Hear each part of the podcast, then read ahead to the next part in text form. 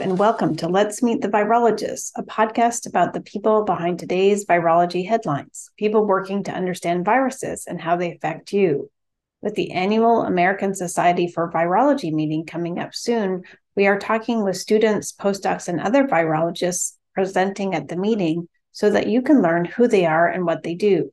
I am Larissa Thackeray, and I am hosting this podcast from America's Heartland in St. Louis, Missouri. On June 16, 2023, we talked with Andreas Rivera Ruiz, a graduate student in the WOBUS lab at the University of Michigan Medical School. He received his Bachelor's of Science in Chemistry from the Universidad Ana G. Mendez in Puerto Rico. He uses intestinal organoids to study astroviruses. Thanks for talking with us this afternoon. Um, why don't you tell us a little bit about yourself? Sure. Uh, my name is Andres David Rivera Ruiz. I'm a second year PhD student in the University of Michigan uh, in the Department of Microbiology and Immunology. And I'm right now working at the lab of Dr. Christiana Wobis, studying astroviruses. Great. And can you tell us a little bit how you first became interested in science and then virology? Sure. So I remember getting interested in, in science since I was very little, around first grade, I remember being really interested in the planets and anything that had to do with um with astronomy and things like that. Then um yeah, around fourth grade, my interest switched a little bit more towards meteorology because I come from Puerto Rico, so hurricanes are a big part of our history. So I was really interested in following all the hurricanes in every season uh, while I was there in Puerto Rico. Um, but then when I came, uh, when I went to college, I was like, oh, I really want to study biology because I wanted to um to go into med school at some point. I was really interested in anything that had to do with like human anatomy and physiology. Uh, but then when I I remember doing um research and a chemistry lab because I was in a small uh, university back in Puerto Rico, so there were not a lot of opportunities to do research there. But I joined an electro electrochemistry lab, and while I figured out that I didn't love electrochemistry for something long term. I figured out that, oh, I, I really like research. I like doing experiments and after doing the experiments, seeing the data and and design experiments to follow up on that.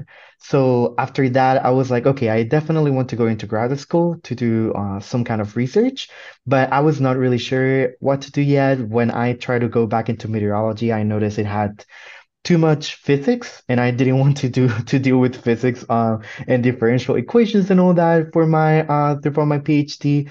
So when the COVID pandemic happened, I remember uh, spending the quarantine days figuring out what I wanted to study in grad school. So I remember watching a lot of webinars, trying to expose myself to different fields of science. I remember stumbling upon a uh, a webinar by Dr. Akiko Iwasaki, and that was about the the immune response to SARS-CoV-2 and I was fascinated by it. I was that was like my first exposure to the immune system and I was like okay, definitely this is the way I want to go and I kept watching um videos about webinars about this about this topic and that's how I decided to apply to immunology programs while while the pandemic was happening in fall 2020. Cool. And I guess how did you then end up at University of Michigan? What were you looking for in a graduate program? Um, sort of why did you end up going there? Sure. Yeah, that's a great question. Uh, definitely one of the reasons that I um that I applied to the University of Michigan was that um in that process where I was trying to find what I wanted to study, I remember also being really interested in organoids.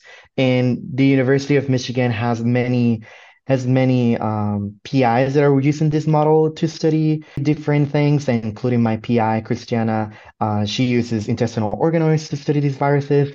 So I knew there were many, many people that I could work with that work with that model. And also there were many other PIs that I could see myself working with. And since here they have a an umbrella program, a program in biomedical sciences, we have the opportunity to uh, peak to rotate with um, over 500 faculty members. So I really, I really like the the variety of people that I could work with. I I did spend one uh, one summer at Michigan State University. So I was already a little bit uh, familiarized with the state of Michigan. And I definitely knew that I didn't want to go to a place where it was really hot and humid uh, year round because I'm from Puerto Rico and I really wanted to uh, to go away from that. So I applied to most of the schools in the in the Midwest and the Northeast. And um, I remember really enjoying my time in during my University of Michigan interview, even though everything was virtual because it was the it was spring, winter, spring of 2021. Um, but I remember feeling a such a good sense of community from the current students and talking with the PIs. I felt really comfortable talking with them, and I really liked the the sense of community that everyone had. So as soon as I got my my offer from the University of Michigan, I think I just waited like two days and I was accepting the the offer because I knew that that's where I wanted to go. Cool. And I guess then, can you tell us a little bit about your research now and maybe some of the big questions you're trying to answer? You know, some of the tools that you use. Um, maybe talk a little bit about organoids, but maybe some of the other tools that you use. Sure, yeah. So I'm studying astroviruses, and astroviruses are uh, a type of viruses that are that infect the intestine. Usually they cause gastrointestinal symptoms, but there are some novel strains that have been found to cause neurological disease. So we're really interested in figuring out why these novel strains have this tendency to uh, spread outside of the intestine and go into the brain. So that's one of the one of the questions that we want to uh, figure out. So in my lab, my project right now is we are using intestinal organoids um, and we infect them with either um, either classical, the the strains that are that have been linked to to gastrointestinal disease, but also we infect them with novel strains, those that uh, are known to go to the brain. And after infected them, we are doing um, transcriptomics, either a single cell or global RNA sequencing, so that we can analyze that data and try to figure out what pathways of the cells are either upregulated or downregulated to try to find mechanisms of pathogenesis so that we can then um, target those those pathways at the lab to try to figure out more precisely what are the things that are what are the things that are causing these differences between strains and hopefully in the in the future try to uh, design some therapeutics or vaccines against astroviruses since there are currently none of those Cool. And I guess um, thinking about the two astrovirus strains, are they both able to infect the the the different cells in the organoids, or do they have a different tropism? Oh, yeah, that's a great question. So, uh, recently my lab published a paper where they used uh, flow cytometry and also immunofluorescence to look at VA1, which is a uh, which is a novel strain, which is also the strain that I'm studying right now and the topic of my poster. And they found out that the that this strain can infect several cell types in the organoids. They can infect um, enterocytes, in stem cells, and progenitor cells, and also goblet cells. So it seems to have a multicellular tropism. Um, and in terms of the human astrovirus one, I don't think uh, studies about that have been done yet. Um, but it's something definitely that we will be really interesting to look at to see if the tropism is the reason behind the um, this difference in phenotype between the classical strains and the novel strains. Right. And I guess I can't honestly remember is the receptor known for astroviruses? Is it known how what they bind to and attach to in order to get into cells? Yeah, so that's definitely a a really novel um, field in the in the astrovirus field because um, recently I think last year a uh, a preprint was published in bioarchive where a lab uh, in Japan discovered one receptor for human astrovirus 1, which is one of the classical strains. Uh, but they argue that since there have been there has been uh, different tropism in transformed cell lines between human astrovirus 1 and other classic uh, and other novel strains that the novel strains use different receptors in comparison to uh, human astrovirus 1. So that's still something that um, the field is trying to figure out.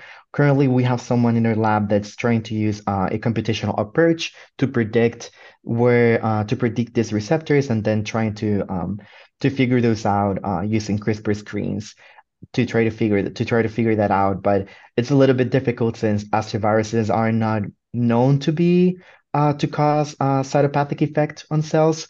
So it has been quite a challenge to uh, design these CRISPR screens or even plaque assays to uh, measure infection infectious variants. So mostly I do qRT-PCR in the moment, uh, while one of our students is also trying to figure out a TCID50 in the meantime. But yeah, it's still definitely a lot of uh, a lot of assays that we're trying to optimize for astrovirus, but that I think that's what makes it such an exciting field because there are so many things that we can discover. So if things um, are not working for any for any reason, like I remember having a lot of issues setting up a transwall model uh, to try to better simulate the intestinal epithelium. So while we are trying to figure that protocol out, I've been able to do other things at the lab to to keep my to keep my project going. So it's been, it's been definitely exciting. That's cool. And um, do you have any um, concrete plans for the future? Are you thinking about going into uh, an academic postdoc or industry? Do you know what you're going to be doing next? Yeah, that's a great question. It's something that definitely that I've definitely been thinking now. Now that I'm going to into my third year, I definitely want to uh, dedicate some time to career development activities. So, um, there's uh, I'm really interested in science communication. I, I love anything that has to do with uh, writing about science and talking about science.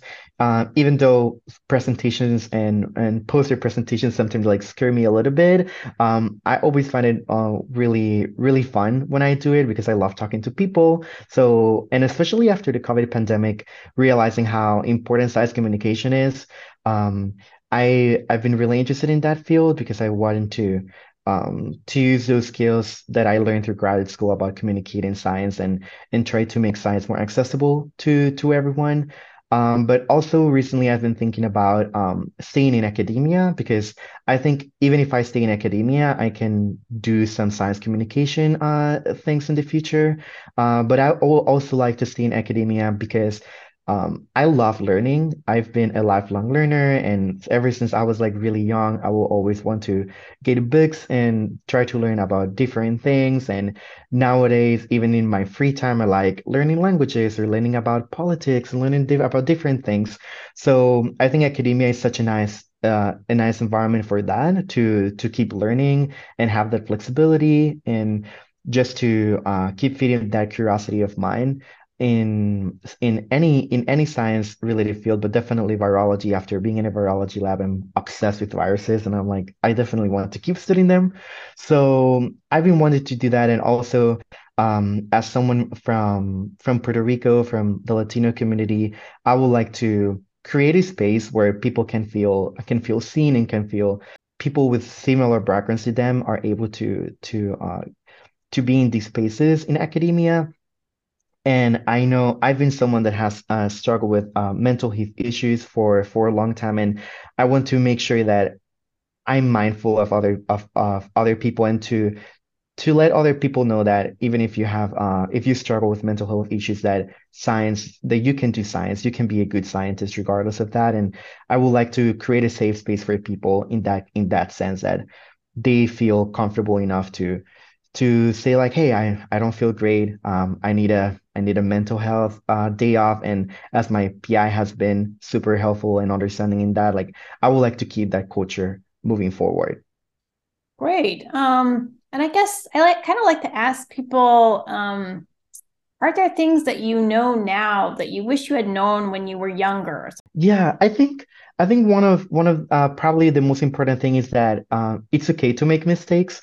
I think in in grad school that's something that I've been um, have to make peace with that uh, because I I I think that many of the people that end up in graduate school um, are really high achievers during school and they're always uh, used to um, being at the top of their class or things like that and always having great grades and then when you come into grad school, you see that experiments fail most times, most of the times, and that that's okay. That's how science works, and that um, it's okay to to sometimes fail. That that's part of the process, and not and that's not just in science. It's pretty much in life that we're gonna make mistakes and that that's okay. That doesn't define our our self-worth or anything like that. Um, and we are we are enough regardless of, of the mistakes that we make. So I will I will tell my younger self to to like to get to get more comfortable with failure and get more comfortable with making mistakes because it's something that um at some point you need you just need to get comfortable with because it, it's just part of life and definitely part of science. Um so yeah that's definitely the advice to get more to get more comfortable with failure. Okay just curious um, if you were going to do an academic postdoc are you are there particular um, topics or viruses or things that you would be interested in studying? Sure yeah that's a great question. I think um as to viruses so far, I've really loved them because it's so it's so novel. So it's something that I would like uh, to keep uh, to keep pursuing. But I will definitely be open to any other any other type of viruses.